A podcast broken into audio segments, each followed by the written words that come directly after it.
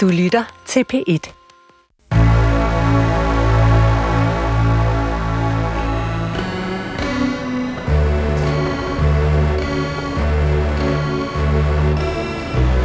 Du har ringet til Hemmeligheder på P1.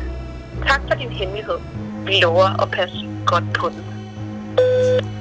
Min mand er ikke klar på at få barn nummer tre. Så min hemmelighed er, at der måske sker en Upsa. Velkommen til Hemmeligheder på P1. Mit navn er Sanne Sigal Benmoyal, og jeg har afspillet den første hemmelighed fra den telefonsvar, som du altid kan ringe til. Det eneste, du skal gøre, er at efterlade din hemmelighed på 28 54 4000. Og så kan den blive nationalt anlæggende. Så tænker du, hvorfor skal jeg det? Jamen, det skal du heller ikke.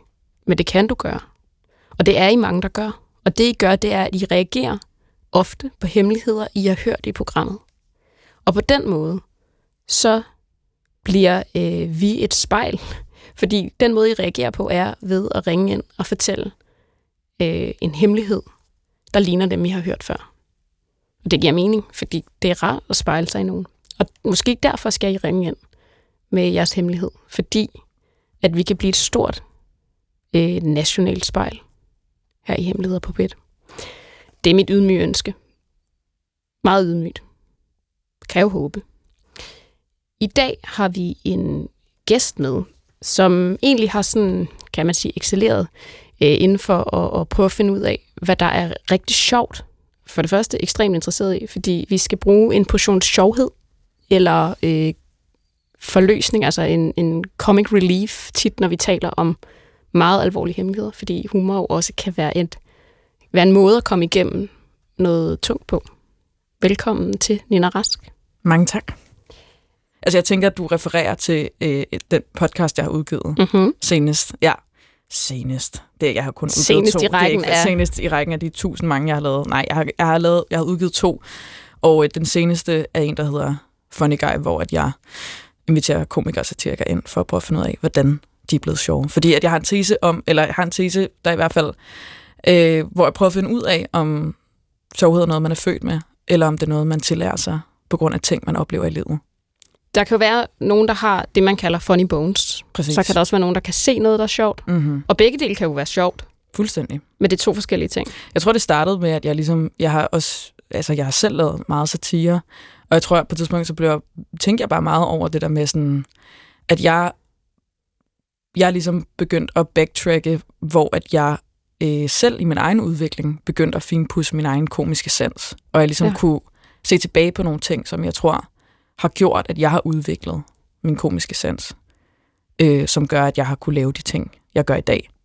Altså du tænker, der er sådan nærmest nogle fikspunkter, hvor du tænker, at Ja. det var her, jeg fandt ud af, at jeg var sjov, eller det var her, jeg fandt ud af, at jeg kunne noget, Jeg blev i hvert fald sjovt. udsat for nogle ting, hvor jeg blev tvunget til at dyrke min komiske sans. Kan du give et eksempel? Det kan jeg godt. Øhm, jamen, jeg tror, det første, jeg kom til at tænke på, da jeg ligesom begyndte at sådan gå ind i den analyse, det var, at jeg er opvokset primært øh, med min mor, som har været enlig med min storebror og jeg. Og det har på mange måder været et rigtig godt hjem. Øh, der har ikke været noget sådan øh, voldsomt svigt, eller at man ikke fik mad eller ordentligt tøj på. Altså, alt har været på det, været fint på den måde, men min mor har altid været plaget af ret dårlige naver, og haft et ret stort temperament. Øh, flossede naver, om man vil sige. Mm. Øh, og det har tit gjort, at der var en eller anden sådan utilregnelig stemning i hjemmet. Øhm, og det jeg gjorde som lille, og det kan man jo så sige, jamen var det fordi, at jeg havde medfødte funny bones, eller var det bare en forsvarsmekanisme, jeg tyede til af God knows why, det ved jeg ikke, men det jeg gjorde, det var, at jeg brugte ekstremt meget tid på derhjemme, på at løfte stemningen og få min mor til at grine. Øh, så jeg var meget sådan der hoppede og dansede og sådan lavede shows og var meget sådan, du ved, fordi jeg virkelig prøvede altså sådan at, at løfte stemningen, når den blev tung og når den blev utilregnelig, når den blev svær, og min mor kom op i det røde felt og sådan her, hvad siger man, jeg havde ordet hysterisk, men du ved, sådan mistede besindelsen på en eller anden måde. Det synes jeg som barn var enormt ubehageligt. Det fik mig til at føle mig enormt utryg. Øhm, så det var ligesom noget, jeg prøvede for ligesom at sådan blødgøre stemningen, så tydede jeg til humor øhm, for at få hende til at grine. Så det er det første, jeg kan ligesom track tilbage og var sådan, okay, der har der helt klart været noget sådan hardcore dyrkelse af funny bones. Ja, der du kunne øve det jo næsten. Ja, fuldstændig. Det var bare bootcamp every day. Hardcore, Ja. altså bootcamp, ikke? Fordi det er jo det der med at finde ud af, når noget er sjovt. Altså man kan jo, det kan man jo, altså man kan jo godt altså, teknisk set træne sig selv til at blive sjovere. Fuldstændig, Og det lyder som om, at du har, altså, det har du finpustet der, ikke? Altså selvfølgelig, jeg er helt med på, at det har ikke været på en specielt behagelig baggrund, men en nødvendighed på en eller anden måde at lave en altså, forløsning af en stemning. Præcis. Og det næste, jeg kan huske, det er ligesom, da jeg, da jeg så ligesom bliver teenager, og så ligesom opdager, at jeg begyndte at sådan være mere interesseret i piger end drenge og sådan noget. Der var det jo lidt en, en, en jungle med det der, fordi at så kommer man i gymnasiet, og i gymnasiet er der fandme ikke mange, der er ude af skabet, det kan jeg godt love dig for. Det er Stadigvæk, virkelig- ikke? Ej. Du er ung. Jeg er 23, men da jeg gik i gymnasiet, jeg, jeg blev dimitteret øh, i 2018, startede i 2015, der var der, altså, jeg tror, på et gymnasie med 1000 mennesker, der var vi måske 12. Ja, det er ikke repræsentativt. Det er ikke repræsentativt, og desværre var der ikke nogen af dem, jeg var interesseret i at score. Så det var virkelig, altså det, altså det, det er så skal sat. man arbejde. Så der var også noget med sådan det der med, hvis man skal score, hvis man skal, hvad kan man sige, og det er jo ikke fordi, at der var jo mange flere end det, der var bare ikke så mange, der var ude af skabet. Der var bare ikke så mange, der vidste det endnu på det tidspunkt. Så hvis man skal, hvad siger man, hvis man gerne vil score en på det tidspunkt øh, heteroseksuel pige, så skal man altså fandme med være en fed person. Så skal man kraftedeme være charmerende og rap i replikken, og bare, altså du ved, man skal bare være den fede, det fedeste menneske, for ligesom at kunne øh, nu havde jeg også udtrykket overvinde nogen mænd, eller sådan flippe en person til en anden seksualitet. Det er jo ikke, fordi den nødvendigvis havde en anden seksualitet, men det der med at få en til at se, at der også er noget andet, end det de måske havde tænkt, så skal man kraftedeme være en fed person. Har du været på overarbejde? Ja, det har jeg virkelig. Altså, jeg, nogle gange har jeg lyst til at give mig selv et kram, altså når jeg tænker tilbage på gymnasiet. Jeg har holdt kæft, jeg arbejdede hårdt. Jeg sprang rundt og knækkede jokes og lavede, altså jeg var virkelig hoppet og danset. Arbejdede så hårdt. Men det var selvfølgelig, det har også noget at gøre med mig, at jeg ikke havde en, jeg troede jo ikke på, at folk bare ville have mig, for at, hvis jeg bare var. Jeg følte jo hele tiden, at jeg skulle sådan der performe for at gøre mig værd til folks kærlighed. Det er selvfølgelig også bare noget med mig at gøre. Men også noget med det. Men det her, det er jo et fuldstændig genialt afsæt for at tale om hemmeligheder. Mm. Kan du mærke det? Mm. Ej, den skal jeg lige, kan jeg mærke, den skal, den skal vi lige lade hænge, fordi det er det virkelig. Jeg kan mærke, at sådan, du har allerede været igennem så meget, som folk har tænkt var en hemmelighed, Mm.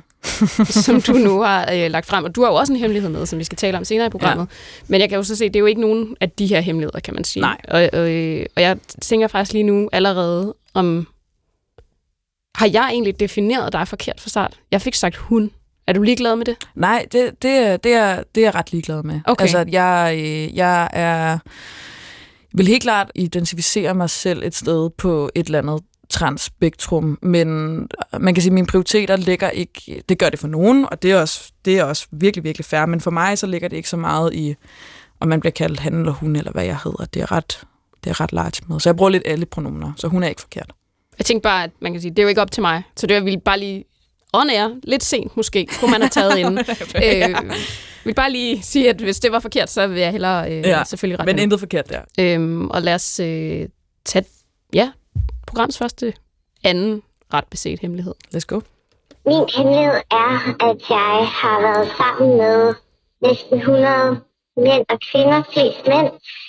Nogle af dem samtidig og på sexklub, og min kæreste og ingen andre ved det. Øh, han ved det slet ikke, og skal aldrig vide det. Det her det er en klassiker. Det kan jeg lige så godt sige. Altså, Den- hvis jeg nu skal det er en klassiker? Ja, det er en klassiker.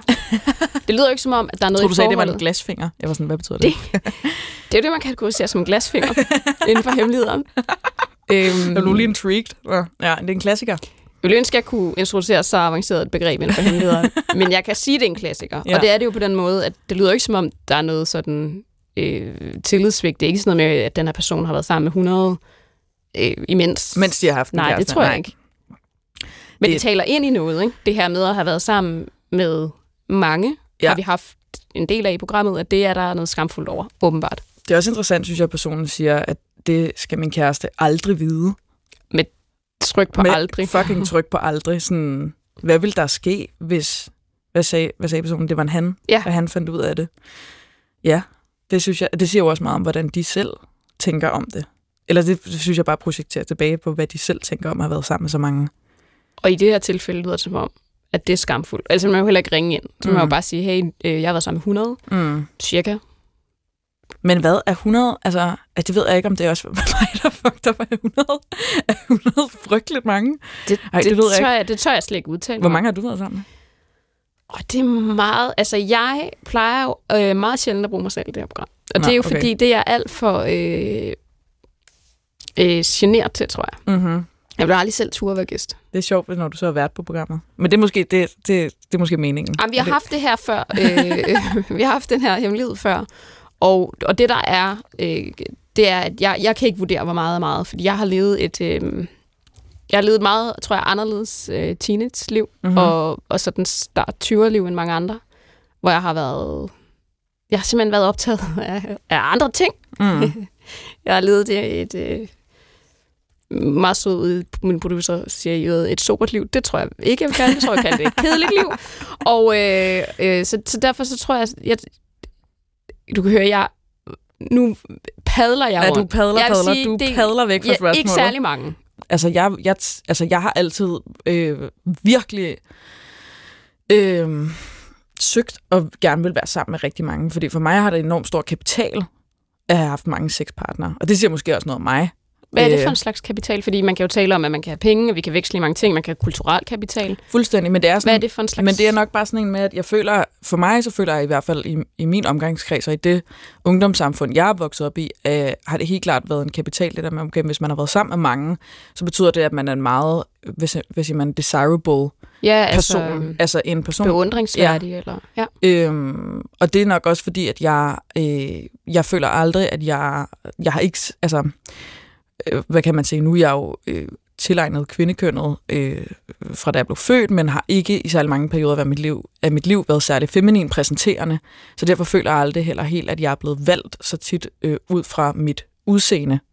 Øh, jeg føler mere, at jeg har fundet folk over med min øh, skide gode personlighed.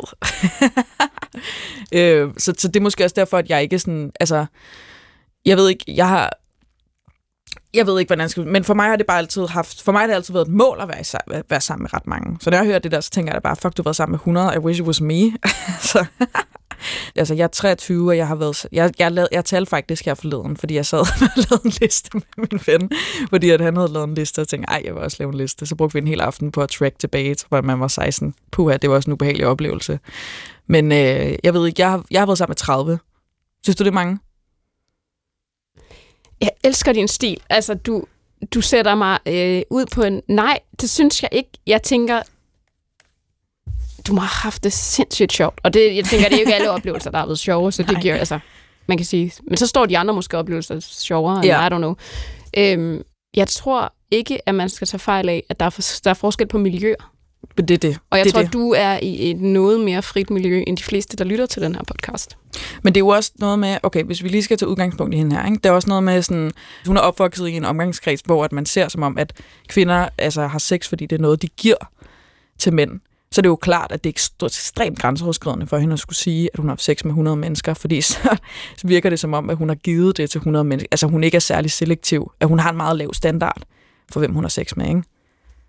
Du opsummerer hele mit ungdomsliv, som jeg havde glemt, jeg havde. Altså den der oh, ubehagelige ja, følelse af, at jeg er vokset op i en sex, og noget kvinder giver. ja. Og de giver det fra sig, og derfor er de De ligesom giver mindre noget af dem selv væk. Altså, de mister noget på at have sex på en eller anden måde, ikke? Altså, så hvis de ikke har sex med en, som ser ekstremt godt ud, eller er enormt sød, eller du ved, de skal, altså, de, den person, de har sex med, skal virkelig have noget kapital, fordi bare det at sex i sig selv, det får kvinder ikke noget ud af. Og se, så er vi tilbage ved udgangspunktet, og det er, at man skal ringe herind for at blive spejlet, eller faktisk i det her tilfælde, hvor du sidder der, Nina, det modsatte. Mm. Altså ligesom sige sådan, det ville jeg ikke kunne have givet den person, der havde ringet ind, det du har givet der. Altså ligesom vende den på hovedet. Mm. og prøve at se på det på en altså, radikal anden måde. Ja, Du kommer fra et andet, øh, et andet sted. ja. Jeg kan godt lide, at du bare sådan, ja. Yeah. Mm, ja, det må man sige. Ja, det må man sige. jeg har været lidt... Ja, jeg har ikke været så meget rundt omkring, men altså, det, eller jo, det har jeg, jeg ved, altså, hvis, jeg har boet det samme sted hele mit liv, men, men, øh, men jo, nogle andre miljø, altså jo, altså, det, det er i hvert fald, øhm, Der er forskel på miljøer, det er der og virkelig. det kan du også mærke, ikke? Fuldstændig. Jeg har ikke været særlig feminin præsent, eller jeg har jo haft nogle øh, maskuline, hvad siger man, privilegier i forhold til at have maskulin præsenterende. Så derfor er jeg ligesom heller ikke blevet, hvis jeg man, femshamed på samme måde, som du ved, at feminine øh, personer bliver ofte mere slutshamed end maskuline personer. Så det har jeg jo nok været fri for, kan man sige, ikke? Vi er lige nødt til at have, øh, du er lige nødt til at uddybe, hvad Jeg skal lige uddybe her, ja. betyder. femshamed. Det er bare, jeg mener bare, du ved, sådan øh, oftest øh, kvinder, som er feminin præsenterende, altså vi snakker langt hår, makeup og kjole og så videre, bliver oftere slutshamed end maskulin præsenterende. Og det igen, det, kalder, det, det, det taler jo nok igen ind i det her med, hvis man er maskulin præsenterende, det kan godt være, at jeg ikke er en mand, men fordi jeg er maskulin præsenterende, så falder jeg alligevel mere i den kategori, hvor at jeg virker som en person, som, for, som tager sex mere, end jeg giver sex. Vi skal til en anden hemmelighed. Ja. Og den hemmelighed, øh, måske skal jeg ikke over, øh, ligesom præsentere den. Jeg tænker også, at vi skal lige spille den. Ja. Øh, bare for at sige, at øh, vi spiller en hemmelighed, Mhm. mm-hmm. som øh, er lavet sådan en stream of consciousness. Altså det er, sådan, det, det er ikke nødvendigvis sådan, den hænger super meget sammen, Nej. men derfor har vi også lytteren med. Mm-hmm. Fordi det, vi er ligesom kommet ind i, i, øh, i hovedet på, på en, mm. som ligesom prøver at sætte en fortælling sammen mm. om noget, der er sket. Hvis de hører den her. Okay. Jeg tror måske, at min onkel misbrugte mig, da jeg var barn. Men jeg tror også, at jeg har glemt det. Mine forældre var skilt, og jeg var meget sammen med hans søster og hendes mand. Jeg kan huske, at jeg havde en voldsom aversion mod ham, og jeg havde den, når vi var sammen med dem. Og jeg kan huske en episode. Der var tit mange øl involveret. Og jeg kan huske, at jeg har været 7, 8, 9 år, og der var fødselsdag ude i haven. Og jeg skulle hente en øl, som jeg skal give til min onkel. Og da jeg giver den til ham, trækker han op i min bluse og rører ved mig foran de andre voksne. Men ingen sagde rigtig noget. Og i situationen kunne jeg godt mærke, at det var ubehageligt og forkert. Men der var ikke rigtig nogen, der sagde noget. Jeg tror aldrig, jeg har tænkt nærmere over det. Og jeg kan ikke rigtig huske andet end den situation. Og så kan jeg huske en gang, hvor jeg er med min far i det her indendørs bad i Mariager. Han ville ikke i vandet, så det var kun mig, der gik i vandet. Og jeg gik ud i omklædningen og tog badetøj på. Og så da jeg kom ned i det her vand, som jo var mega salt, så sved min tissekone helt vildt meget. Og det gik op af vandet med det samme, og så gik jeg ind i omklædningen. Og min far spurgte, hvorfor jeg altså var så hurtigt op igen. Og jeg sagde, at jeg havde fået en rift på benet som sved. Og jeg tror ikke rigtig, jeg havde tænkt mere over det på det tidspunkt. Men efterfølgende har jeg tænkt, hvorfor en tissekone på en 20-årig skulle svige så meget. Og jeg har ikke rigtig haft noget andet at koble det med. Jeg ved ikke, om det er noget, jeg forestiller mig, eller om det, der er sket ting, jeg ikke kan huske. Og jeg ved ikke, om jeg har lyst til at huske det. Velkommen til programmet. Tusind tak. Nu sagde jeg lige sådan indlednings, indledningsvis, at, øhm, at vi skulle ligesom prøve at st- stykke en historie sammen. Havde du egentlig tænkt over et forløb, da du indtaler den her besked? Nej, det tror jeg ikke, jeg har. Jeg, øh, jeg blev mærke i det, du sagde i et af programmerne på et tidspunkt med, at alle har 13 hemmeligheder, og så gik jeg og tænkte over, hvad jeg havde, og så kom jeg i tanke om det her, og så har jeg bare tænkt så meget på det, at, at jeg ikke rigtig følte, at vi får fred måske, før jeg, før jeg ringede ind, men jeg kunne, ikke, jeg kunne ikke finde ud af, hvordan jeg skulle fortælle det, og så, øh, og så ringede jeg simpelthen bare for at gøre det. Så det blev, som du siger, en, en tankesvøm. Ja, og jeg kan godt høre det nu, hvor du spiller den, at, at det er lidt rodet. Jamen, man kan så også sige, at, at hvis vi skal udlede noget af det, som, som vi har haft mange hemmeligheder af, så er det jo, at de her sådan tanker, som sådan lige pludselig dukker op, og man prøver ligesom at skabe en eller anden sammenhæng, det er jo tit rodet. Altså, det er jo barndomsminder, Ja. du er ude i her. Ja, Øhm, hvornår, altså nu siger du, det opstod, da du også ligesom hørte et af programmerne, tænker du, hvordan er det? Og så, så kommer de her sådan lidt fragmenterede øh, episoder øh, frem, og hvad, og hvad føler du der?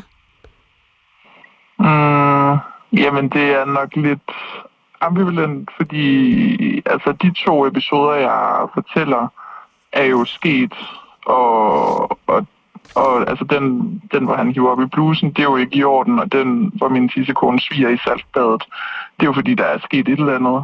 Så Mm. det, er jo, det er jo reelt nok, men omvendt så har jeg det også svært med at, at have tanker om noget, som måske ikke engang er sket. For det, altså, så er det jo altså en uskyldig person, jeg Mm. mm. tænker det om. Og det synes jeg er grimt. Mm. Mm. Men jeg kan heller ikke lade være med at, at koble de to episoder og tænke på, hvad der måske er sket, som, som mit hoved måske har glemt i løbet af de sidste 20 år.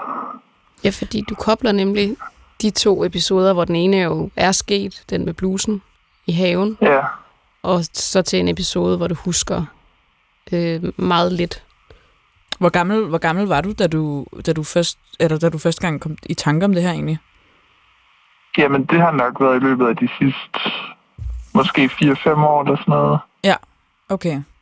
Ja. Men det er også bare, altså, jeg ved ikke, jeg, altså, jeg kommer bare til at tænke på sådan, altså, jeg, jeg har ikke, altså, jeg, jeg har ikke prøvet det samme med sådan at få sådan minder fra noget, der skete, da man var så lille, og så være, også fordi Nej. det må have været så lang tid siden, så det er også virkelig sådan der, det må være virkelig svært at sådan kunne huske præcis, altså det må meget være sådan, du ved, minder, der sådan er glemt på en eller anden måde, ikke?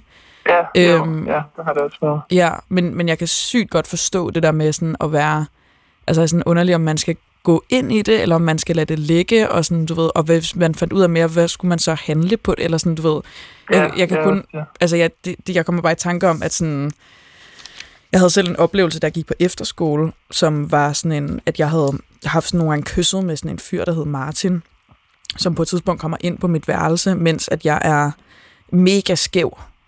Bare siddet ude i en skov og røget joints.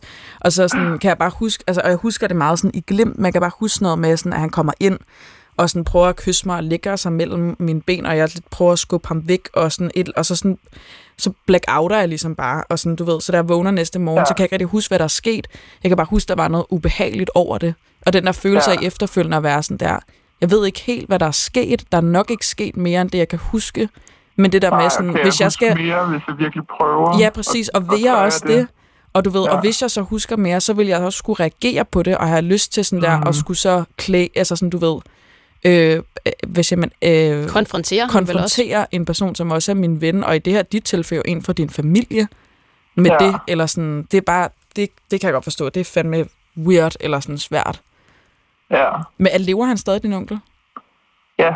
Okay. Øhm, Og du kan stadig ikke lide ham? De, nej, altså, men det, og det, er jo, det er jo virkelig begrænset, hvor meget vi ser til dem, fordi efter jeg er blevet voksen, er jeg flyttet længere væk, og øh, de ser ikke så meget øh, hinanden på min fars side af familien, som de gjorde, da jeg var barn. Mm. Så det er mest til, altså helt sporadisk til familiefester med en fem års mellemrum, mm. eller sådan noget. Og jeg har også prøvet nogle gange sådan at aflæse ham lidt, ikke? Mm. Altså når vi, når vi siger hej og farvel, og hvordan går det, og... Men, men det kan jeg jo ikke. Altså for at se, om der skulle være et eller andet... At du kigger han synes, det er sådan, akavet, eller... ja. jamen, jeg, jeg, er der noget i dine øjne? Trækker Ja. du med munden, eller sådan er der en trækning ja, med munden? ja, præcis. Men er der... Nå, ja. Nå, men jeg tænker bare, om der er der noget, som... Hvad kan man sige? Fordi der er jo også... Altså, og nu, nu spørger jeg på en måde, hvor du virkelig ikke må altså, tage det på en forkert måde, for der er jo også, det er jo, det er jo ekstremt alvorligt, hvis der er sket noget. Øh, altså, hvis din onkel har gjort noget mod dig, da du var lille. Men jeg tænker også bare, når du kun kan- ligesom kan huske de her to episoder, øh, hvis der nu var sket noget, hvad vil det gøre ved dit selvbillede? Eller sådan, forstår du, hvad jeg mener? Hvad vil det sådan... Hvad vil... Altså, hvordan, om jeg vil opfatte mig selv på en anden måde. Ja, altså, forstår du, hvad jeg mener? Ja, altså... Jamen, jeg tror ikke... Altså, jeg har virkelig prøvet at, at, at tænke... Altså, prøve at dykke ned sådan i mine tanker og hukommelse. Mm. Men jeg kan, ikke komme, jeg kan ikke rigtig komme nærmere noget, og jeg ved ikke, hvad jeg skulle... Altså, så jeg har lyst til at lade dem ligge. Okay. Mm. Altså, fordi jeg, vil, jeg ved ikke, hvad det vil gøre, gøre ved mig, hvis jeg huskede mere. Altså, jeg vil håbe, jeg kunne, kunne skubbe det væk stadigvæk og sige, okay, det er 20 år siden, og så var han en dum svin, men vi ses ikke mere, og jeg er et godt sted i dag. Ja, Øh, Men det ved man jo heller ikke, når man men ikke... nej, jeg ved jo heller ikke, om det, vil- om det vil være sådan. men det er jo Eller også... om jeg bare totalt vil gå ned med, med de der Præcis. tanker og vide, wow, det her er sket ved mig, og det vil, altså, det vil skabe en, en ny Det skaber jo en ny fortælling. identitetsfølelse, Ja. som en, der er blevet misbrugt, i stedet for, ja, at, at, at jeg jo ikke reelt ved det. Altså man kan sige, du siger noget meget smukt, da du efterlader hemmeligheden. Du starter den med at sige, jeg tror måske, jeg er blevet misbrugt af min onkel, men jeg tror måske også, jeg har glemt det. Som Mm. er ekstremt poetisk egentlig. Og jeg ja. Ja. tænker, at det er jo faktisk også det, som du selv siger, og som Nina også var inde på, det der med, at man har jo en fortælling om sig selv. Og Ja, den ja. fortælling ændres jo, hvis man lige pludselig kan stykke en historie sammen, fordi der har været noget, der er fortrængt, hvilket er en fuldstændig normal forsvarsmekanisme. Øhm, Ja. Så er det jo en anden fortælling om sig selv. Og, Og det er sin jo meget familie. fint at kroppen er i stand til at øh, altså lukke ned for noget, der er skadeligt for en, og tænke på og vide. Det er det, og det er jo også det, der er så svært med sådan nogle, det der med sådan at, stole på ens hukommelse, fordi at har du glemt det, fordi der ikke er sket noget, eller har du glemt det, fordi det var ja. så ubehageligt? Ja. ja, vi har faktisk haft flere, der har ringet ind med noget lignende, som siger, at de har haft svært ved at tro, at deres historie havde en berettigelse. Altså fordi, at de ligesom ikke kunne huske det fulde billede, eller netop som du også startede med at sige, at du var bange for, at så anklagede du jo egentlig nogen for noget, som ville være ekstremt ja. alvorligt, som de ikke havde gjort. Har du også tænkt, at den her historie egentlig ikke havde sådan, sin berettigelse? Det var nok, øh, det tænkte jeg i virkeligheden, da jeg lagde på efter at have indtalt den, tror jeg. men, øh, men jeg kan også godt se, altså når I sætter ord på det, øh, og, det, og siger, at der er andre, der har ringet ind med det samme, så kan jeg jo godt, så kan jeg jo godt høre, at, at der er noget i det, og at der også er andre, der faktisk sidder i samme situation, eller går med samme tanker. Det, og så det, er det jo også altså, rart at, at blive spejlet. Altså, Ja. Er du bang, er, har, du, har, du sagt, at, har du sagt det til nogen? Øhm, jeg har fortalt det til en veninde for nogle år siden. Hendes mor døde, og så sad vi og snakkede om øh, sådan nogle super dybe øh, følelser. Mm. Og så, øh, så smed jeg den her på bordet. Mm. og jeg kan ikke huske... Øh, altså, jeg tror i virkeligheden, det var der, jeg kom, jeg kom i tanke om det. I virkeligheden. Og måske var det også, fordi det var så nye tanker for mig, at jeg så bare turde at sige det til hende. Mm. Og fordi der var nogle øl indenbords og sådan noget, ikke? Men, og så har jeg fortalt det til min mand. Hvad sagde øh, han? Jamen, øh, om, jamen, han spurgte ind til det, øh, og var farvet, og synes det var, altså, altså den oplevelse, jeg kan huske, hvor der blev hævet op i min bluse, at det var, fordi det blev vi enige om, det var, det var det eneste reelle, jeg, jeg kan huske, mm. at, at på det grundlag er han i hvert fald et dumt svin. Øh, men han, han accepterer også, eller, eller er enig med mig i, at det ikke er noget, jeg har lyst til at dykke mere ned i. Øh, Hvis man, og nu, ja. nu spørger jeg så, fordi du siger, at du ikke har lyst til at dykke mere ind i det, nu spørger jeg så alligevel, fordi det kunne jo være, at, at, ja, ja. at, og du kan bare sige nej, det kunne være, at der er nogen, der sidder derude og tænker, hvorfor spørger de ikke til episoden med saltbadet? Altså, du har jo ligesom den her episode i haven, hvor han hiver op i blusen. Det er en fuldstændig ja. konkret situation. Øhm, men den her situation i saltbadet, altså, Øh, hvad leder ligesom op til den? Er I sammen med onklen der, eller... Hvad? Nej. Nej. Altså, grunden til, at, altså, det, grunden til, at jeg bliver ved med at, at huske den episode, det er, fordi min far synes, det er en sjov historie. At jeg havde glædet mig rigtig meget til at komme i det her salgbad, og så er I det i 10 sekunder og går op igen, fordi jeg har den her rift på benet. Som jo overhovedet ikke er en rift på benet, men, men jeg kan bare ikke sige til min far, og der har jeg også været de der 8-9 år måske, at det er min tissekone, der sviger. Ja. Øhm, så, så det er egentlig min far, der er blevet ved med at holde fast i den historie og nævne det, når vi kører forbi mig. Eller, øh, og så ved jeg ikke, hvorfor jeg har koblet det. Mm. Altså, men det kan jo også... Altså et eller andet har, i mig har jo også gjort, at jeg ikke turde sige, hvad mm. der egentlig var galt til min far. Og hvorfor turde jeg ikke det? Fordi jeg var jo bare et barn. Der var, jeg burde jo ikke have noget seksuelt rigtig koblet med min tissekone. Nej, er der også noget interessant i, og det kan være, at jeg ligger for meget i det, men der er også noget interessant i, at du stadigvæk, ligesom når du refererer til historien, så refererer du til den som tissekone, ikke? Altså, det, det er jo en, hvad kan man sige, det er jo sådan den barnlige, den barnlige version, ikke? Altså, af, ja.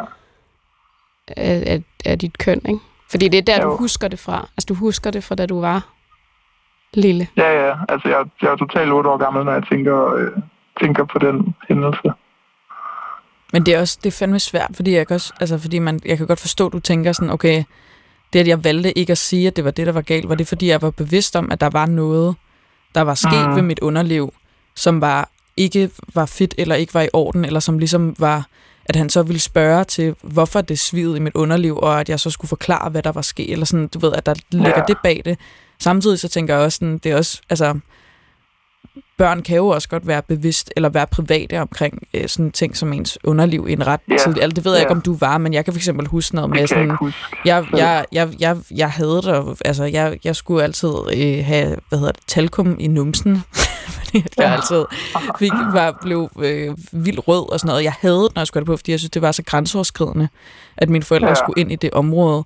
Eller sådan, du ved, det er, altså, ja, det er bare, øh, det, det, det er svært. Ja, ja, fordi det kan være, fordi der er sket noget, og mm. jeg ikke havde lyst til at dele det og mm. få spørgsmålene, men det kan også bare være totalt tilfældigheder. Mm. Altså, at jeg havde en rift, eller havde kløet mig, eller havde et myggestik, eller, Mm. og jeg var privat omkring det. Jeg kan ikke huske, hvordan mit øh, altså, forhold til det var som barn. Det er virkelig en interessant hemmelighed på den måde, at den her, den bliver jo, f- den forbliver hemmelig, kan jeg høre. Ja. Det kommer den til. Men tusind tak, fordi du delte den med os. Velbekomme. Det er ekstremt fascinerende at få lov til at komme ind i hovedet mm. på andre mennesker. Mm. Og, det- og jeg bliver aldrig ked af at sige den sætning. Altså fordi, tænk, at man har et program, hvor man får lov til at komme ind i hovedet på, altså, på andre mennesker på den måde. Også fordi man finder ud af, sådan, hvad der egentlig er, hvad det egentlig er. Altså, der er jo mange skjulte tabuer, Ja. Som man egentlig ikke tænker over. Men når man så tænker over, hvad man selv holder hemmeligt, så bliver det ligesom tydeligt, hvad det er, der er tabu. Det er jo altid en grund til, at man ikke, der er nogle ting, man ikke siger til nogen. Fordi det clasher ja. med et eller andet. Lad os tage en hemmelighed mere. Jeg har en kommentar til hemmeligheden fra sidste afsnit. Det angående vedkommende, der stadig var forelsket i en anden efter 30 år. Min hemmelighed er, at jeg er gift med en sød mand, som jeg elsker og har været sammen med i 16 år. Og sammen har vi en datter på 3. Jeg er dog stadig forelsket i min tidligere partner, som jeg brød med lige inden jeg mødte min nuværende mand. Han har selv stiftet familie, og vi har ikke haft kontakt siden. Jeg ved, at han har det på samme måde, igennem en fælles ven. Øh, og når vi sjældent en gang imellem sidder ind i hinanden, så undgår vi begge panisk hinanden på grund af store, svære følelser. Jeg vil ikke være min mand utro og ødelægge min familie, men tankerne sværmer tit om ham og ender tit i en drømmeverden, hvor tankerne flyver et sted hen, hvor det er ham og jeg. Han var og er stadig min første store kærlighed. Jeg elsker min mand og det liv, vi har sammen, men det har aldrig været så intens kærlighed som med min daværende partner. Så det her det er altså en reaktion på en hemmelighed, som vi havde i sidste uge, øh, hvor der var en mand, der havde været forelsket i en anden i 30 år. Altså mens han ligesom har været sammen med den person, som mm. var hans livspartner i 30 år. Mm. Og det er det så en reaktion på det, Mm. fordi der var en lytter, der kendte det. Shit. Ja, det, ja, det, det er... Øhm, Men jo meget, altså ja, det er intenst, ikke? At være forelsket over så lang tid. Eller i hvert fald savne. ja, meget intenst. Det er, øhm, ja, men det er jo, altså, det er jo, det er jo også, ja, det ved jeg ikke, jeg tænker bare sådan det der med sådan, okay, nu har hun har jo også været kærester med mennesket, som hun, hun sagde, hun brød med ham lige inden hun fandt sin nye mand. Ja, der var kommet Nå. en anden i vejen. Altså, ja. vi har lige spurgt, og, og grunden var, at de var begge to teenager, så kom der en person imellem, som gjorde, at de gik fra hinanden. Ja. Altså klassisk teenage-liv i virkeligheden. Der kommer en anden. Ja, bum, ting sker. men Og shit. lige pludselig så finder du ud af, at den, du var forelsket i dengang som teenager, ja, det er din person. det, Eller i hvert fald en, du savner. Det er seriøst min værste frygt, den er. En af dem. Altså det er at mm, altså, miste en person, hvor man bare bliver ved med i årene efter, årene efter, årene efter, bare være sådan der, jamen det var dig. Men tænker du så over det hver gang, du siger, hver gang du går fra en, eller hver gang en går fra dig, tænker du så, gud, det er da det er min værste frygt. Tænk, hvis du er det menneske, og nu er du gået ud af døren, og du har smækket den. Jamen, jeg tror også, jeg er, ved, jeg er nogenlunde ved at sådan også lidt at kortlægge mit mønster, fordi jeg kan godt se, at hvis jeg forelsker mig i nogen, nu har jeg alligevel været forelsket en del gange, eller ikke en del, jeg har ikke været forelsket få gange i hvert fald. Og når, når der er en helt speciel måde, jeg bliver forelsket på, tit er det, når i en lidt øh, følelsesmæssig øh, utilgængelig øh, person, som det desværre oftest er, så får jeg den der sådan, you're the fucking one. Og vi blev skabt for hinanden, inden universet opstod, og vi var to partikler i rummet, og det har altid været meningen, at vi to skulle finde hinanden. Men sådan har jeg haft det tre-fire gange. Så det er også sådan, jeg begynder også Ja. ligesom at kunne se, okay, det er måske noget, der sker op i mit hoved kemisk mere, end det er sandheden. Ja, du tænker, nu begynder du, når, når den sætning Ja. opstår med universet og Big Bang, og inden Big Bang, Ja. så tænker du, den har jeg hørt før. Ja, jeg stoler ikke på den lige så meget. Men, men det er ikke for at sige, at det er frygteligt jo. Det er frygteligt at, at, give, at, at gå rundt med den følelse, fordi, at- men, men det er jo det, man bliver, man bliver nødt til det. Altså man bliver jo nødt til at fortsætte, selvom man har den følelse. For hvad fanden skal man ellers gøre? Man kan jo ikke sætte, man kan jo ikke, man kan jo ikke sætte sit liv på pause. Man kan jo ikke, Men man kan du jo ikke bare smide en øh, familie nej. væk. Man kan jo ikke... har en mand. Det, Han det, er sidder, ikke sådan, han sidder på sofaen. det er ikke sådan, livet fungerer. Og det er også sådan et spørgsmål af os, om man skal være sammen med det menneske, man har det på den måde med. Er det meningen? Hvad er meningen med kærligheden? Er det meningen, at man skal have den der sådan hæsblæsende forelskelse, der overdøver alt, og som er fucking nøjeren og tit også ubehagelig eller sådan noget, eller skal man bare finde en, som man bare har det godt med, så man faktisk kan få en familie til at fungere sammen med. Det er også svært, fordi hun er jo ikke det samme menneske, som hun var dengang, hun var sammen med ham. Måske vil lige engang passe sammen i dag.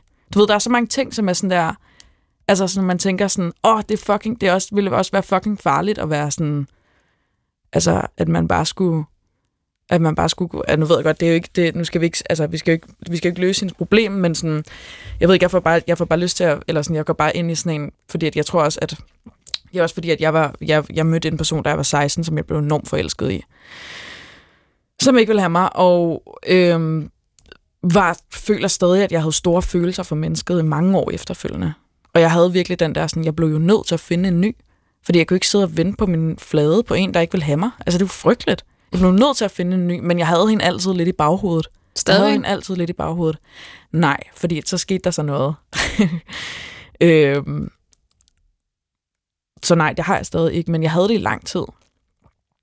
Så jeg forstår, altså jeg, åh, jeg forstår bare godt den der med sådan at gå og have et menneske gemt altså sådan Men det bliver jo også bare en fantasi. Gør det ikke det? Jo, altså, men det er jo også det, man kender jo ikke personen længere efter så mange år, så har man en eller anden idé om dem, som man går og sådan, og det er jo også det der med, sådan, det er jo nemt nok at gå og opbygge en eller anden fantasiverden om et menneske, man aldrig behøver, så, altså, som man ikke skal være sammen med. Der er jo ikke noget ansvar i den fantasiverden. Altså, det er jo det bedste forhold i virkeligheden. Fuldstændig, det foregår i ens hoved, men det er jo ikke virkeligt. Det kommer aldrig til at være virkeligt.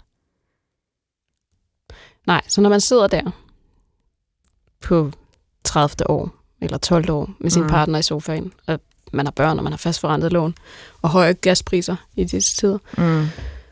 så er der også noget med, at fantasien jo, øh, det der fantasiforhold, som er, koster 0 kroner. Mm.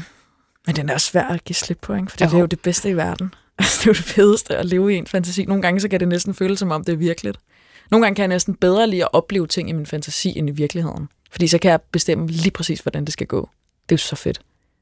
Men jeg er også, altså, jeg er også en, jeg er virkelig en, virkelig en stor romantiker, ikke? Så jeg er Og også, det kan jeg godt høre. ja, så det vil også være fuldstændig vanvittigt af mig, og sådan, altså sådan, du ved, og, altså sådan, jeg vil aldrig, altså jeg vil, jeg kan ikke lægge sådan noget fra mig.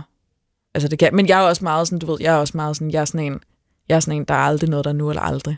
Hvis, man, hvis, man er, hvis, man, at, hvis det er meningen, man skal være sammen med nogen, så finder man på et eller andet tidspunkt i sit liv. Sådan er det. Man godt høre, du, du er en stor romantiker, og alligevel så er der et eller andet i dig, der tænker, skulle man, skal man gå, skal man forfølge den store drama, den store Men det er fortælling? jo mit rationelle, det er fordi, Eller jeg skal har jeg læst mig nogle, med min bedste Ja. men det er jo fordi, jeg har sådan nogle, det er fordi, jeg har læst nogle tekster, sådan nogle, hvad hedder det, kapitalist øh, kritiserende tekster, som er sådan der, øh, det er at tro på the one og den store kærlighed. Det er bare sådan noget, du ved, kapitalismen har fundet på, fordi vi ikke længere tror på Gud og sådan noget. Det er den del af mig, der snakker. Så Inde i, mit, du, inde i mit hjerte tror jeg totalt meget på the one. Det er frygteligt. Det er en stor splittelse, jeg lever med hver dag. det lyder næsten som en smerte. Ja, det er det også. Blandt mange ting. Men altså, det altså, wow. Men det er virkelig, altså, åh, men det er også sådan, jeg synes også, tanken om The One, det er så fucking ubehageligt, fordi der er så meget, der er så fucking meget, som, som, som spiller ind til, at det ikke går med den person. Altså, så du mener, du ved, timing er jo den største faktor i at finde kærligheden. Man kan finde et menneske, som man passer så, som man bare sådan der, man har det så godt med, og skal man være forskellige steder i livet. Den anden har en kæreste, den ene er gift, den anden måske har et barn, måske bor i et andet land. Der er så mange faktorer, der spiller ind i, at man ikke kan få det til at fungere. Og det er frygteligt. Min største frygt, ikke? Og nu siger jeg også noget, som også handler om, at du ved, at, at, at du ved, når man også lever som øh, ikke heteroseksuel person og har kæmpe mindreværdskomplekser over kernefamilie og sådan noget. Min største frygt, det er at forelske mig i en kvinde, som forlader mig, og at jeg så et år eller to eller tre år efter, eller gud forbød det tre måneder efter, møder hende på gaden med hendes mandekæreste og deres øh, barnevogn. Det er min største frygt. Og det er jo starten på din roman. Ja, det er det. Og man kunne se, nu kan man ikke se dig, men ja. Ja. du sad jo med den ene hånd på brystet, Ja, og den anden hånd sådan omkring solar plexus, ja. og så rokkede du lidt frem og Jeg tilbage. virkelig og prøvede det sådan, du havde det, Nedsmeltningsagtigt. ja, du skulle lige mærke din egen puls. Det er jeg så bange for. Også fordi nu begynder jeg at komme op, at jeg er stadig meget ung, men jeg har alligevel været sammen med nogen, som du ved, er lidt ældre end mig, og som Du er meget nærmer ung, sig de 30 og sådan noget. Og det kan jo Ja. ja. godt ske sådan noget. Det kan jo godt ske. jeg. Alt kan ske. Den her hemmelighed, den gør indtryk på dig. Jamen, det gør det virkelig, fordi jeg har fandme, altså, jeg, jeg, jeg troede jo i nogle år, at jeg havde fundet The One. Det havde jeg ikke, men, men jeg, jeg, kan godt, jeg kan virkelig genkende den følelse. Jeg kan genkende følelsen af at have en kæreste og have et andet menneske i baghovedet, som, hvor at hjertet banker hver gang. Og det er jo også en følelse af at have en kæmpe hemmelighed for ens partner. Altså bare det der med, at hun siger sådan, at vi undgår hinanden, når vi ser hinanden, fordi der er så mange følelser på spil. Det er jo et eller andet emotionelt utroskab, altså at gå og dyrke et eller andet fantasiforhold i ens hoved, ikke? Hvad fanden skal man gøre? Man kan jo ikke slukke for det. Altså, det er jo så menneskeligt. Men det er jo en eller anden form for emotionel utroskab. Måske også en ventil. Mm. Altså, man kan sige, det er også en forholdsventil. Så går man lige et Det andet det. sted hen, hvor der er lidt lyst, Mm. men også smertefuldt, men også lyst. Og så kan man måske bruge det. Jeg og det er slet ikke, og bare fordi jeg kalder det emotionel utroskab, betyder det ikke, at jeg siger, at man ikke må have det. Jeg har det, jeg har haft det i alle de forhold, jeg har været i. Ma- med mange. Men det er bare for at sige, at det er jo, altså, det er jo, det er jo også noget, der er en hemmelighed, fordi ens partner ville være fucking ked af det, hvis han fandt ud af det. Ja, den er Altså, tung at bære på. Ja, det er jo derfor, det er en hemmelighed. Og måske er det også en hemmelighed, fordi hvis hun sagde det til nogen, så ville hun også blive konfronteret med, at hun så måske skulle gøre noget ved det. Og det vil hun måske ikke helt. Det er jo det, der er med tør ikke springe ud i det. Det, det er så Ja. hårdt, det der med. Og jeg tror også, det er derfor, man kan ringe ind til det her program. Fordi mm. det er Mm. uden konsekvenser. Lige så snart Præcis. du fortæller din hemmelighed til nogen, så er der på en eller anden måde et regnskab. Ja, Eller en præcis. opfølgning. Det, det, det synes jeg faktisk virkelig rammer godt ind i, hvad det her program kan, altså kan. Og det tror jeg faktisk også var det, der afgjorde, hvad jeg gerne vil fortælle med min hemmelighed senere. Jamen, det er ikke senere, Nina. Er det nu? Det er faktisk... Vi er faktisk nået til der. Og jeg, og jeg kan mærke, Nå. at man skulle også næsten have givet en eller anden varsel, fordi de fleste...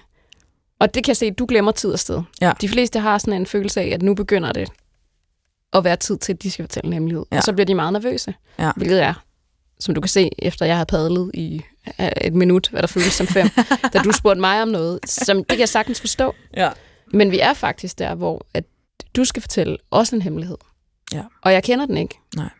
Så jeg, og det er også nogle gange godt, fordi så ved jeg ikke, hvilke folder jeg skal lægge mit ansigt i. Mm-hmm. Jeg aner ikke heller, hvad du har brug for i forhold Nej. til din hemmelighed. Ja, Så du trækker bare vejret. Jeg trækker har god vejret. tid. og nu tager, må jeg gerne lige tage en snus. Det kan du tro. Det kan måske hjælpe mig lidt. Øhm, ja, jeg tror, jeg tænkte meget over... Øh, Vi tager lige en snus. To sekunder. Sådan der. Jeg tænkte meget, jeg tænkte over, hvorfor en slags hemmelighed, jeg havde lyst til at fortælle. Og jeg føler faktisk ikke, at jeg er et menneske, der har vildt mange hemmeligheder. Øhm, jeg lykkedes ikke så tit med at holde dem hemmeligt i hvert fald. Og det er også den her hemmelighed er heller ikke noget, som ingen på jordens overflade ved noget om, men det er noget, meget få ved om, og det er noget, som jeg i hvert fald til ingen mennesker har fortalt omfanget af. Så okay. på den måde er det, er det, vil jeg sige, at jeg synes, det er ret meget i hemmelighedsboldgaden. Øhm, Det, det må man nu sige. siger jeg omfanget, det lyder meget voldsomt. Men øh, det som det er, det er simpelthen, at jeg øh, inden for det sidste halve år nok har måttet efterhånden erkende, at hvis jeg virkelig tænker ordentligt efter, og hvis jeg selv, sætter mig selv i, øje, jeg ser mig selv i øjnene, øh, så må jeg erkende, at jeg øh, nok falder ind i kategorien som spisforstyrret. Og det er jo Det er en erkendelsesproces, kan jeg høre. Altså, det- virkelig meget. Ja. Virkelig meget. Fordi at det er også noget, det er virkelig først inden for det sidste halve år, at jeg sådan der har måttet, altså har indset det på en eller anden måde. Og sådan er det jo ofte med sådan nogle der ting, at de kommer snigende. Og det er også fordi, at det lever meget i perioder.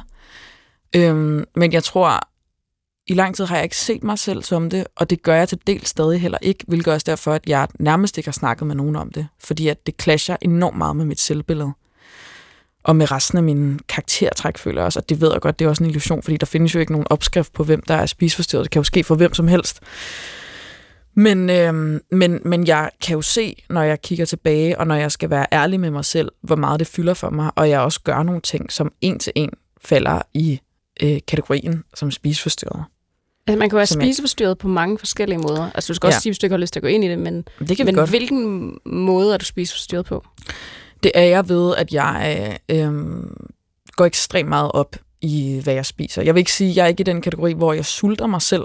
Jeg er alligevel så behovsstyret, at jeg bliver nødt til at være rimelig sådan, øh, hvad hedder det, øh, nærings... øh, Jeg kan, ikke- jeg kan ikke være sådan næringsfattig og fungere på den måde. Så det er ikke, fordi jeg sulter mig selv. Jeg spiser sådan 3-4 gange om dagen og sådan noget, men jeg er ekstremt kontrolleret med, hvad jeg spiser. Ja, du har Øhm, ikke et afslappet. Du kan ikke gå ned Nej, og bare jeg er købe overhovedet et... ikke intuitivt spisende. Øh, Jeg går enormt meget op i, hvad jeg spiser. Jeg går enormt meget op i at tælle kalorier. Jeg går enormt meget op i at... Jeg er besat af at sådan finde hacks i forhold til at undgå, altså sådan, du ved, at minimere mit kalorieindtag. Jeg er meget, meget optaget af træning. Øh, jeg kan få det fysisk, psykisk dårligt, hvis jeg ikke lever op til de her dogmer, jeg sætter for mig selv i forhold til, hvad jeg skal have opnået i løbet af en uge. Jeg vejer mig selv to gange om dagen. Mindst. Øhm, jeg er... Og det er måske den ting, altså den ene ting, hvor jeg ligesom har måttet indse, okay, jeg, jeg falder nok i en spisforstyrret kategori, fordi de andre ting, det er jo også lidt i sådan en gråzone. Hvad er at gå op i sit, i sit health? Hvad er at gå op i, hvordan man ser ud, og hvornår tenderer, tendenserer det til at være spisforstyrret? Øhm, men jeg har også perioder, hvor at jeg øh, kaster op, hvis jeg kommer til at spise for meget. Øhm, som jo sådan, altså, jeg vil ikke sige, jeg gør det ikke, jeg gør det ikke hver dag. Jeg gør det måske, hvad siger man, måske i gennemsnit vil jeg sige, at jeg måske kommer til at gøre det en gang om ugen.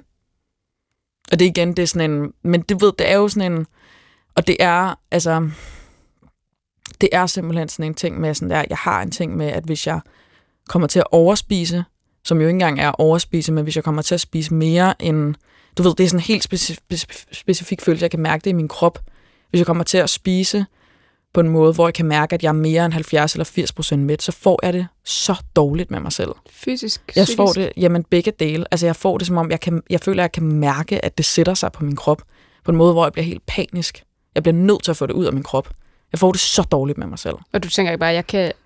Det er det et ledende spørgsmål. Det Mm. ved jeg godt, du kan. Men du tænker ikke, "Jamen, det kan jeg, jeg kan spise mindre i morgen. Du tænker, jeg skal Jeg af ikke- med det nu. Jeg kan, ikke- ja, jeg kan ikke vende på det. Jeg tør ikke tage chancen.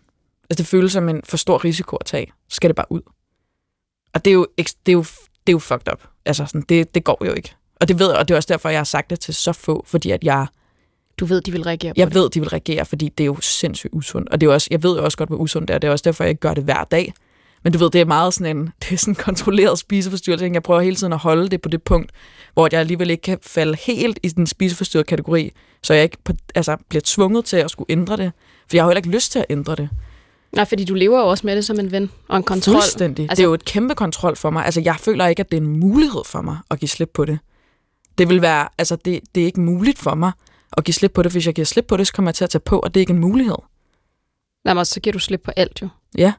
Og Det det er er også, det, der holder det sammen. Men jeg føler også for mig, at det er også, sådan en, det, det er også lidt mere kompliceret end som så, fordi at, og det er også det, jeg tit beskytter mig med, de få gange, jeg er blevet kon- konfronteret med det. Fordi at for mig, så handler det faktisk ikke om, at jeg er besat af at skulle være sindssygt tynd, eller sådan en tyndhed, sådan jeg vil bare være så tynd som muligt. Jeg føler faktisk ikke, at jeg lider under sådan, den der sådan, at jeg vil være sådan, du ved, altså øh, H&M-model tynd på den der sådan, ube, altså den der sådan undervægtige måde. Det, det, det har jeg bestemt ikke som skønhedsideal.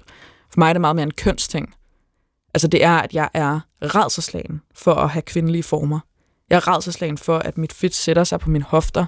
Jeg er redselslagen. Jeg, er også, jeg har også en helt irrationel frygt for, her for fire måneder siden, der fik jeg fjernet mine bryster.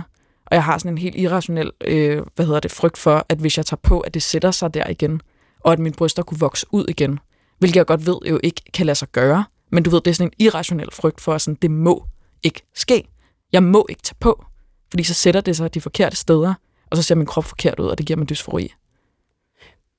Men det er jo der, det bliver meget komplekst, fordi der er jo mange forskellige former for spiseforstyrrelser, anoreksi og bulimi, men så er der det, der hedder ortoreksi, som umiddelbart lyder som det, du har beskrevet, ikke? at man har et ekstremt behov for kontrol, Mm. og at man har en opmærksomhed på kost og træning, og at der er en balance, og folk kan ikke nødvendigvis se, at man er spiseforstyrret, fordi man så er egentlig ret sund ud. Ja. Altså, fordi man holder sig jo inden for, for de her kalorier og sådan noget. Mm. Men der, hvor det bliver ekstremt komplekst, er jo der, med, man kan sige, med, med det kønslige aspekt. Ikke? Altså, Mm. du har gennemgået en ret stor operation, forestiller jeg mig. Mm.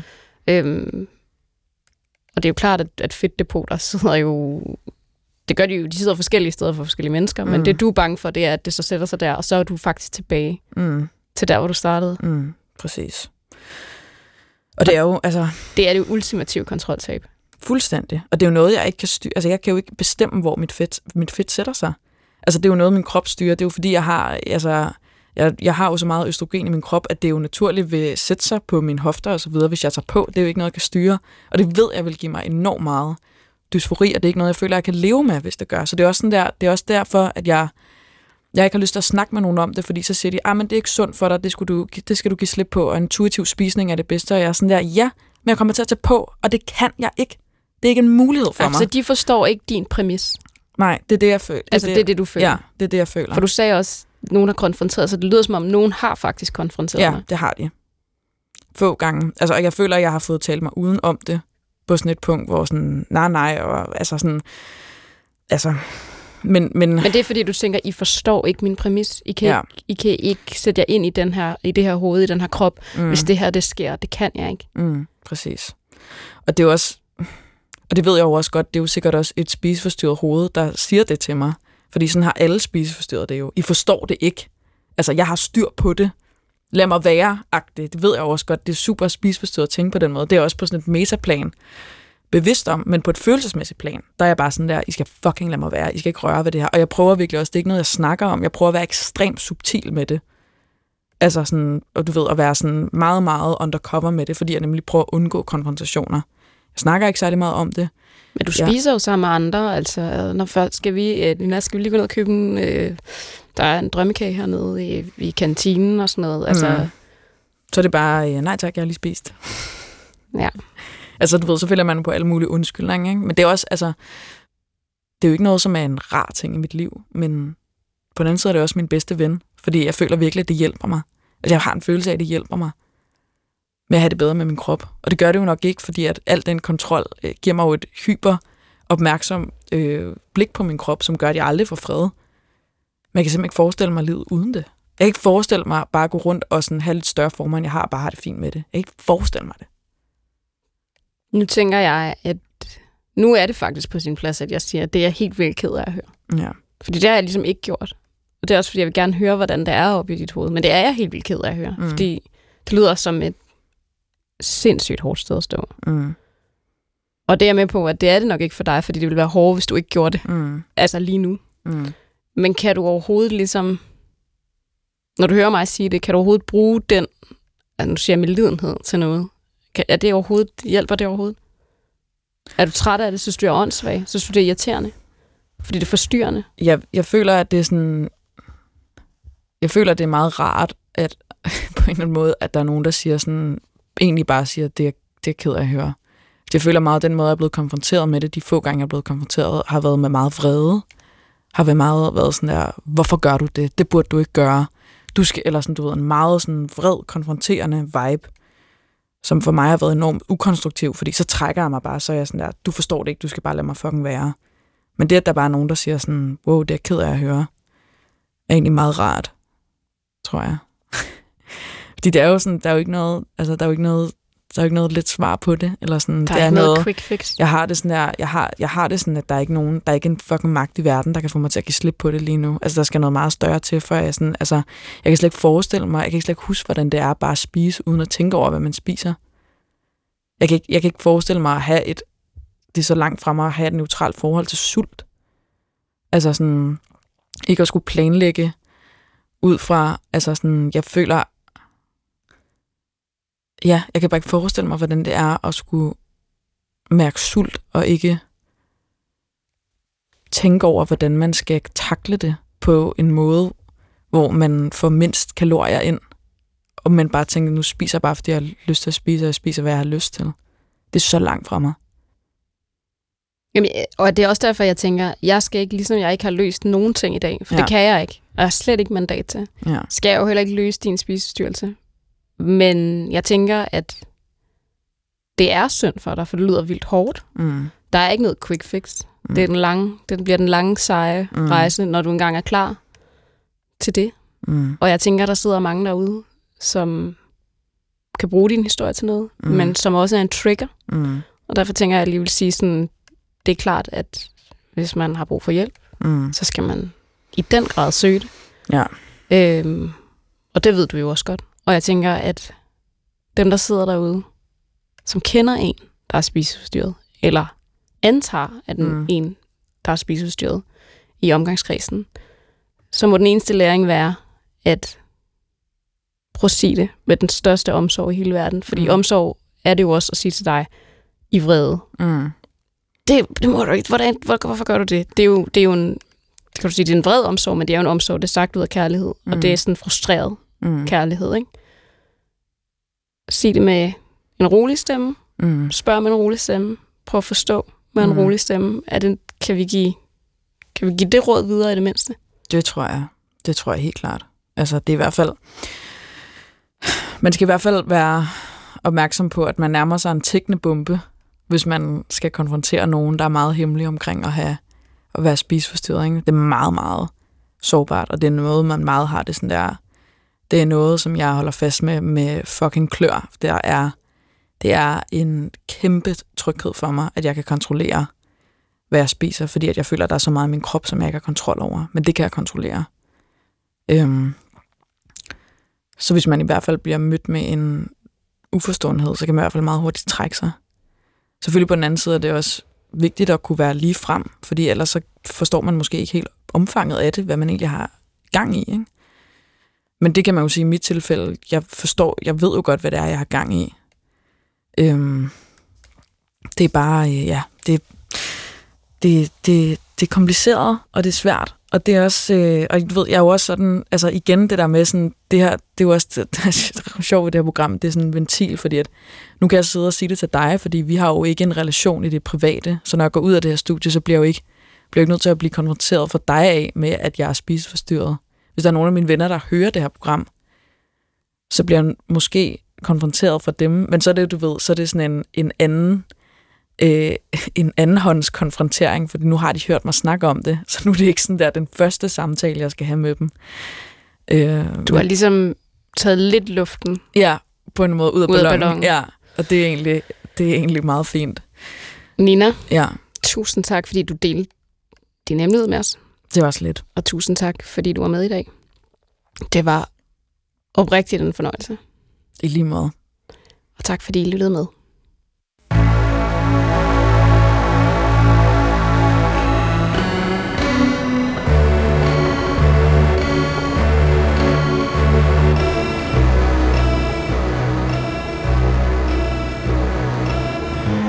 Du har ringet til Hemmeligheder på P1. Tak for din hemmelighed. Vi lover at passe godt på den. Gå på opdagelse i alle DR's podcast og radioprogrammer. I appen DR Lyd.